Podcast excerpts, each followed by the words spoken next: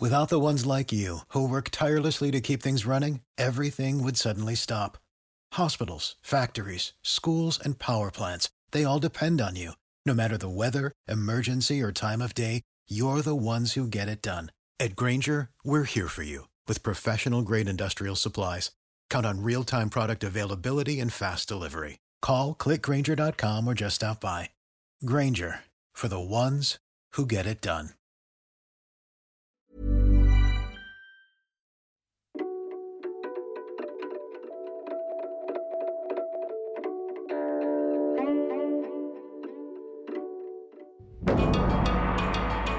I'm Alice Su, The Economist senior China correspondent, and I'm here with The Economist Tokyo bureau chief Noah Sneider for the second of a two part series on China and Japan. More than a decade ago, Japan saw that China was becoming a threat to regional security. It sounded the alarm, but it took America and the rest of the West years to catch up. This week, we're going to meet someone who had dedicated his life to building friendship between Japan and China until he became a target of China's security services. We're asking how is Japan changing its approach to China as China itself changes under Xi Jinping? And is there anything the West can learn from the way Japan deals with China now? This is Drum Tower from The Economist.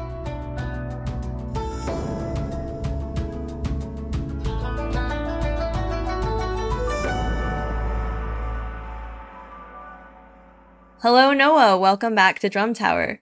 Hey, Alice. Good to see you again. How are things going in Tokyo? I know you were saying it was going to get really hot in the summer. We're getting there. We just passed through the rainy season tsuyu. Now we're entering the hot season, and every time I go through this cycle, I'm not sure which one I I dislike more.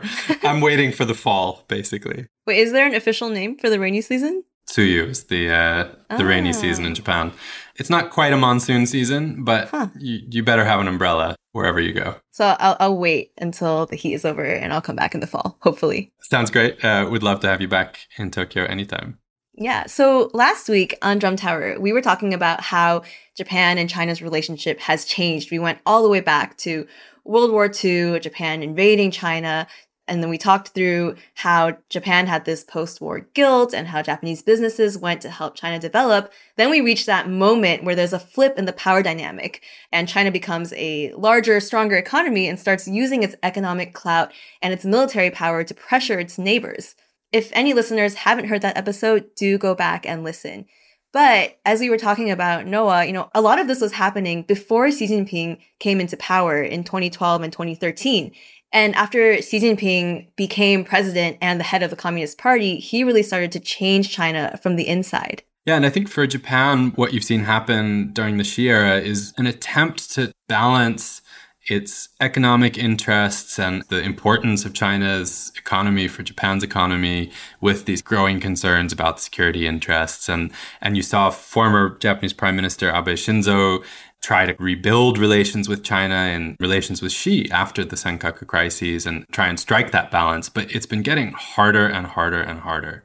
So, when I was in Tokyo, we met with somebody who has experienced this shift in the security environment firsthand. His name is Suzuki Hideji, and he was once the head of the Japan China Youth Exchange Association he came to the economist office in Tokyo. He was wearing a, a, gray suit, I remember, and bring like a little box of snacks to share with us and a copy of his book about his experience, which is why we wanted to talk to him. So Mr. Suzuki was very interesting because he is somebody who was very, very much a proponent of closer ties between Japan and China. And he told us about how the first time he ever went to China was all the way back in 1983. And when he went, he went to visit a place in Dongbei in northeastern China where Japanese soldiers had done chemical experiments on Chinese people.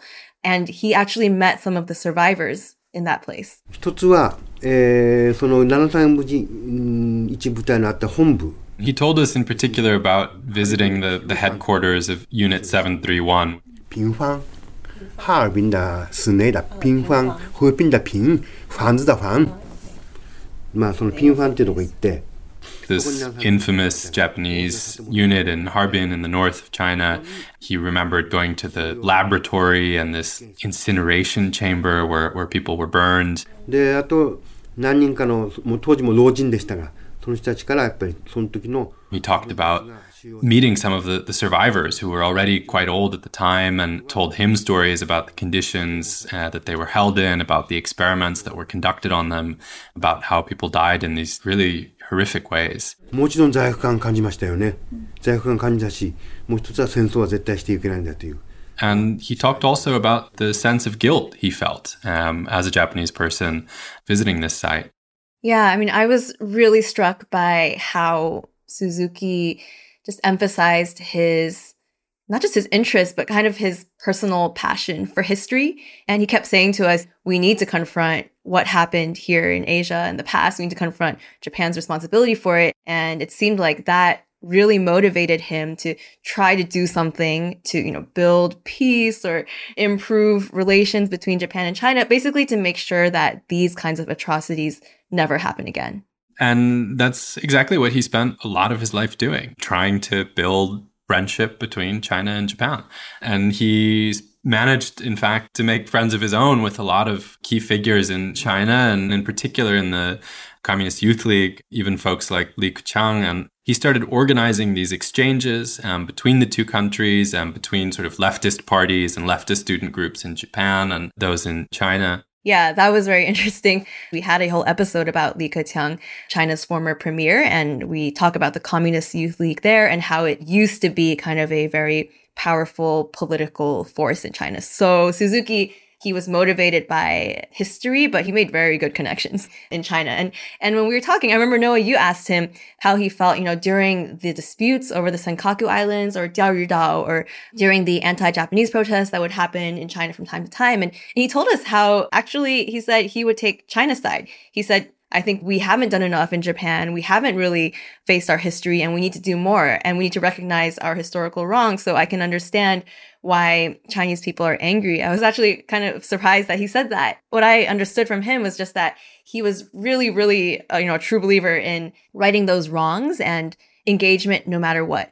But even he saw that things were starting to change under Xi Jinping. He saw that the party was centralizing power and it was cracking down on civil society, trying to eliminate foreign influences, and, and just becoming increasingly obsessed with security. Exactly. And in 2016, Suzuki san got caught up in that directly. で、タクシー降りたとこで、えー、すぐ近くに大きな、あのー、ハイエースのような車が止まってて。 So he told us this really crazy story. I mean, he talks about going to the airport on what he thought would be a, a pretty routine trip, getting out of his cab and finding a bunch of intimidating looking men waiting for him. で、その時にタクシー降りまして荷物を ガラガラと引いてきた時にですね、えー、私に対してお前すぐ shove him into a car, take his luggage, and he's totally stunned. 言ったら彼らがわーっと私を囲んでずーっと押してって車の中へ倒したわけです。It's the first time he's ever encountered this in his years in China. And he asks them, Who are you? And they tell him that we're from the Municipal Bureau of State Security. He asks them why they're doing this. And they tell him that you're suspected of, of espionage and you're being arrested. Yeah, and then after that, Suzuki he pulled out a piece of paper and he had this illustration. Uh, if you remember, no, he had this illustration of this room where he was kept.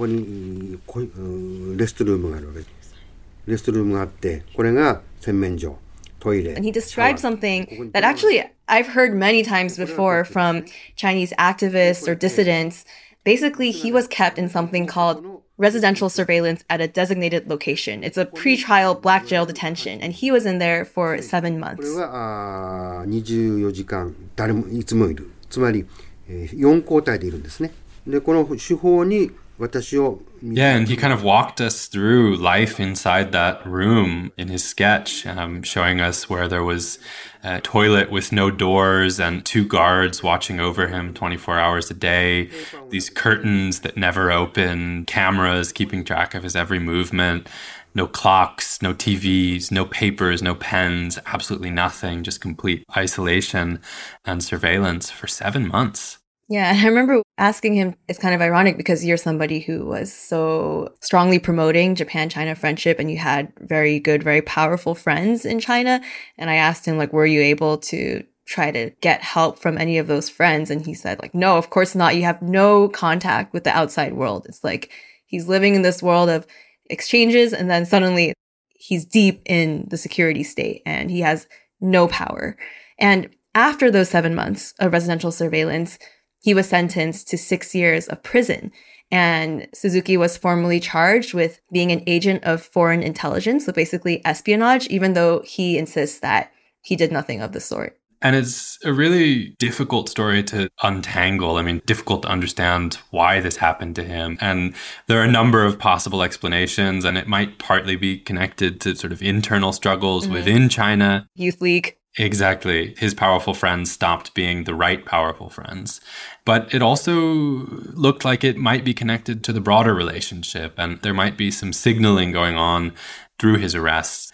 And his case really becomes the first of many. In the ensuing years, there are a number of Japanese who are detained in China, scholars, business people, and most recently, a, a, very senior Japanese executive at a pharmaceutical company who also was involved for decades in building trade ties between Japan and China.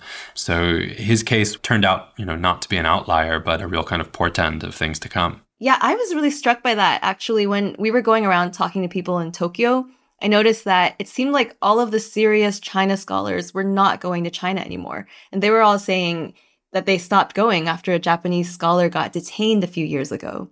And then people in the business community were also telling us that they had been going to China up until COVID. And now China's borders are open, so they can go again. But the recent detention of this executive from the pharma company Astellas has really been giving people a lot of second thoughts.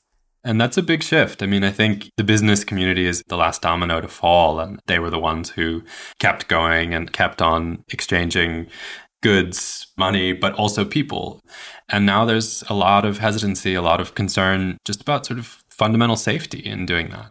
And that spills over into the rest of the relationship because those kinds of exchanges and the trade ties, they have a stabilizing effect and they act as these kind of additional channels to sort of understand each other and it's worrying, of course. Yeah, and you know, that's actually something that I found also very striking from our conversation with Suzuki because I remember I asked him like, you know, do you still believe in friendship? like after all these years like initially, you know, you felt all this shame about what Japan had done in the past. You were such a big, you know, promoter of exchanges, but then you got detained and he told us about how he he realized he was naive in the past about human rights or maybe willfully naive until he personally experienced total, you know, violation of his human rights but he actually said Xi Jinping's China is completely different, and we need to recognize that. We need to be clear eyed about the dangers of detention, about why it really matters that you know human rights are not respected in China today. But at the same time, we still have to be friends. 遠くの親戚より隣の他人という日本では言う言い方がありますね。うん だから隣とうまくやっていくっていうのはやっぱり一つの努力しなきゃならない。Yeah, and he used this Japanese saying which translates basically to the, the stranger next door is more important than the distant relative. So basically that you have to make an effort to get along with the people who live right nearby. And that's kind of the dilemma that Japan finds itself in. Uh, it has a neighbor that is becoming increasingly difficult to get along with, but it can't change its place on the map. It can't just pick up and move. Yeah, and that sentiment is definitely something many people here in Taiwan, where I am, can relate to. You know, this idea that your neighbors might be putting you in danger, but you are stuck in this geographical location. And so you you have to find a way to live with them. Yeah, that's fascinating. Yeah, but you know, I, I think another reason why Suzuki's story really matters is because it illustrates how China itself is changing internally, right? Under Xi Jinping, it's becoming a place that is much more security obsessed, security focused, and it's becoming much more hostile to people like Suzuki, you know, people who speak good Chinese, who are really trying to understand China and get close to China and who have the capacity to make high level friends. And these types of people and these types of relationships are also very important, right? Because they have this buffering effect when there is so much risk of confrontation and conflict in the region. But now China's domestic politics are making it impossible. They're making it dangerous and making it scary for real friends of China to go and spend time there. And I think that that really bodes ill for the region. Yeah, and I think that really sort of feeds into the sense that I get, certainly sitting here in, in Japan, um, that people are, are worried about the state of, of communications, just the, the sort of basic channels of communications between Japan and China, between China and America, and that however fiercely you might oppose, as Japan does, threats to Taiwan, expansionism in the South China Sea, any of the, the many human rights violations that you've discussed uh, on Drum Tower in, in recent weeks, that even with all of that, you, you still have to keep talking. And there have been some signs of steps in the right direction in recent months. I mean, Japanese officials, for example, visiting China and talking with their counterparts, and even the Japanese military and the Chinese military establishing a, kind of a crisis hotline. It's something they've been talking about for years, really, but only got up and running in the last few months. Yeah, and I think that's a pretty big deal. I mean, I know that the US has a hotline and had a system of regular military to military contact, but all those channels have been frozen since the Nancy Pelosi visit to Taiwan last summer. And I know that's something that the US is pushing very hard to resume, but China has so far refused to reopen those channels. They want the US to lift sanctions, including sanctions on the new Chinese defense minister over arms purchases from Russia. So I think it is encouraging that at least Japan can make progress on this. Yeah, and the big question really is how enduring that progress is, how real that progress is, and whether Japan will be able to strike a balance and find a way of competing with, pushing back against, but also coexisting with Xi's China. We'll come back to that in a moment, but first, we wanted to remind listeners that you can read much more about China and Japan in The Economist. You will need to be a subscriber, so if you're not already, we have a free 30-day digital subscription just for our listeners. Visit economist.com slash drum offer to find out more.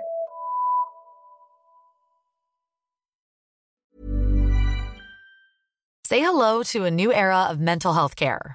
Cerebral is here to help you achieve your mental wellness goals with professional therapy and medication management support. 100% online. You'll experience the all new Cerebral Way, an innovative approach to mental wellness designed around you. You'll get a personalized treatment plan from a therapist, prescriber, or both in a safe and judgment free space. Your cerebral therapist or prescriber will outline a customized plan with clear milestones along the way so you can get to feeling your best. With Cerebral, you're not alone in your mental health journey. We're here to empower you to live a fulfilling life. So take that first step towards a brighter future and sign up today at cerebral.com slash podcast and use code ACasts to get 15% off your first month. Offer only valid on monthly plans. Other exclusions may apply. Offer ends July 31st, 2024. See site for details.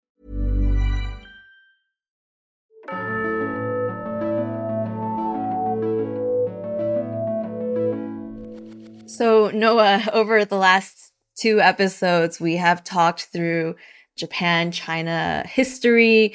We've gone back to the last war and, and looked at all the ways that the two countries have been dealing with each other leading up to Xi Jinping. And we've just been talking about how much China has changed under Xi and how that itself makes dialogue and people to people exchanges so much more difficult. But I want to ask you a question now.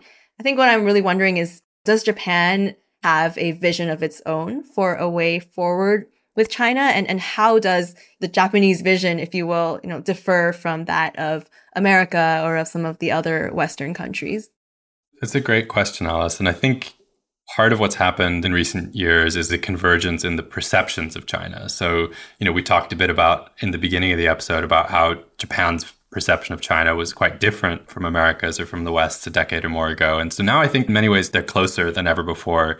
But when it comes to sort of how to deal with China or maybe even how to talk about dealing with China, I think there are some subtle differences that are important and illuminating. And I had an interview with Prime Minister Kishida ahead of the G7 summit here um, just a little bit before your trip to Tokyo as well. And the way he describes his vision for the relationship with China is constructive and stable.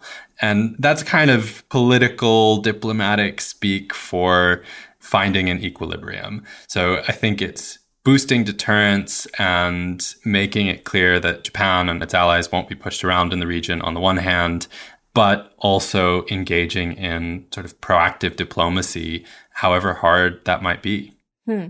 And was there anything that he said or anything you know you've gathered from your reporting that is kind of a lesson from Japan that perhaps America or other countries could benefit from? Well, I think the message I'm picking up in conversations with Japanese diplomats and Japanese officials if 10 years ago they were saying, as Ambassador Sasae recounted to us, that the temperature in Washington was too cold, that people just didn't get it when it came to China, now I think what they're saying is the temperature's gotten a little bit too hot that the rhetoric has gotten just a little bit too intense and that the politicization of the relationship with China in America and the politicization of the relationship with America in China has created this real sort of unstable situation. And so I think what Japan is trying to urge is recognition of the risks and efforts to bring things back to a calmer temperature, even if we're not seeing eye to eye, even if we're not going to sort of fundamentally get along,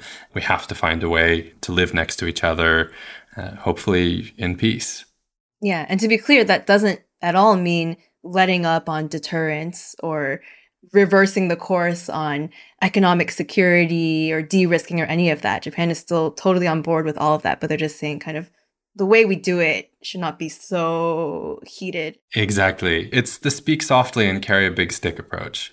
You've got to make it clear exactly that you're not capitulating, that you're not giving in, but at the same time, not unnecessarily stoke the tensions. So, Noah, apart from my own questions, I actually had a question from one of our listeners that I wanted to get your take on. It comes from Alex, who sent in a voice note to the Drum Tower inbox. Hi, Drum Tower team. My name is Alex, and I'm a student living in the US. I've just finished listening to your episode on the Born to Fly movie. The protagonist, who's a PLA Air Force pilot, is in his 20s, as am I. The thought that I might be in a generation that has to deal with the hostile China scares me. I never thought I'd experience living in a situation like the Cold War or even World War II. These periods have always felt like a long gone era that would never happen again. Yet, when I study Japanese history and see Imperial Japan's nationalism, military growth, feelings of humiliation, and resentment towards the West, it really feels like I'm looking at today's China as well. Is this a fair comparison? Can there be any lessons learned? Thank you guys so much for an amazing podcast. Alex, thank you so much for sending in your question. So, Noah, what do you make of what Alex is asking from your vantage point in Tokyo? Do you hear people making this comparison between pre war Japan and China today? Absolutely. It just brings to mind a trip I took to Japan sort of in preparation for moving here to work for The Economist. This was back in 2019. And I met with a man who was a longtime advisor to prime ministers. And he made exactly that point. It's one I've heard sort of subsequently from former Japanese diplomats, from current officials. And I think I've seen just in my own experience, my own mini version of this transition happen because I remember in that, that first conversation in 2019 thinking, this has got to be a bit exaggerated. I mean, he's blowing things out of proportion to say that to say that yeah. i mean to make that comparison that it seemed to me at the time and this is maybe how it seemed to american officials back in 2010 2012 that this was kind of japanese complaining about their neighbors um, who they have this long and painful history with but the longer i've spent in the region and the more time i've spent reading your coverage and, and our colleagues in china's great coverage the more eerily resonant those comparisons have started to be. Yeah, it's really striking. And it's funny because I kind of come at it from a different perspective. Like my focus has been China. I've been covering China for such a long time and, and lived in China growing up. And it's only maybe in the last year or two, I started reading up a lot about Japanese history and um, what the mood was like in the build up to Japanese expansionism and imperialism. And I recognized so many things that just seemed so familiar the nationalism, the idea of, you know, the West is keeping us down. You know, we are the rightful Asian leaders of Asia coming from the other side. It is also striking to me and really worrying. But that is also why I think it, it's so beneficial to have you here with us and to be looking at China from multiple perspectives, not just from in China, not just from say the US or from London, but from other parts of the region and from other countries that have lessons not only in how to deal with China, but also perhaps lessons for China itself. And with that, Noah, thank you. Thank you so much for having me, Alice. I've learned a ton doing the reporting with you here in Tokyo and doing this podcast. I hope we can continue the China Japan Economist Friendship Association, if not the uh, if not the the grand political one. Yes, indeed. Thank you so much. And to our listeners, remember if you want to get in touch, you can email us at drum at economist.com. Thank you for listening to Drum Tower. We will be back next week. Our editor is Poppy Sebag Montefiore. Alicia Burrell and Barclay Bram produced this episode. Sound design is by Wei Dong Lin. Our music was composed by Jocelyn Tan. The executive producer is Marguerite Howell.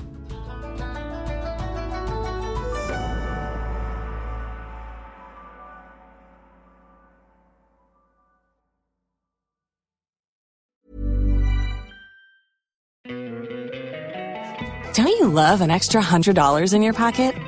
Have a TurboTax expert file your taxes for you by March 31st to get $100 back instantly. Because no matter what moves you made last year, TurboTax makes them count. That means getting $100 back and 100% accurate taxes only from Intuit TurboTax. Must file by 331. Credit only applicable to federal filing fees with TurboTax full service. Offer can be modified or terminated at any time.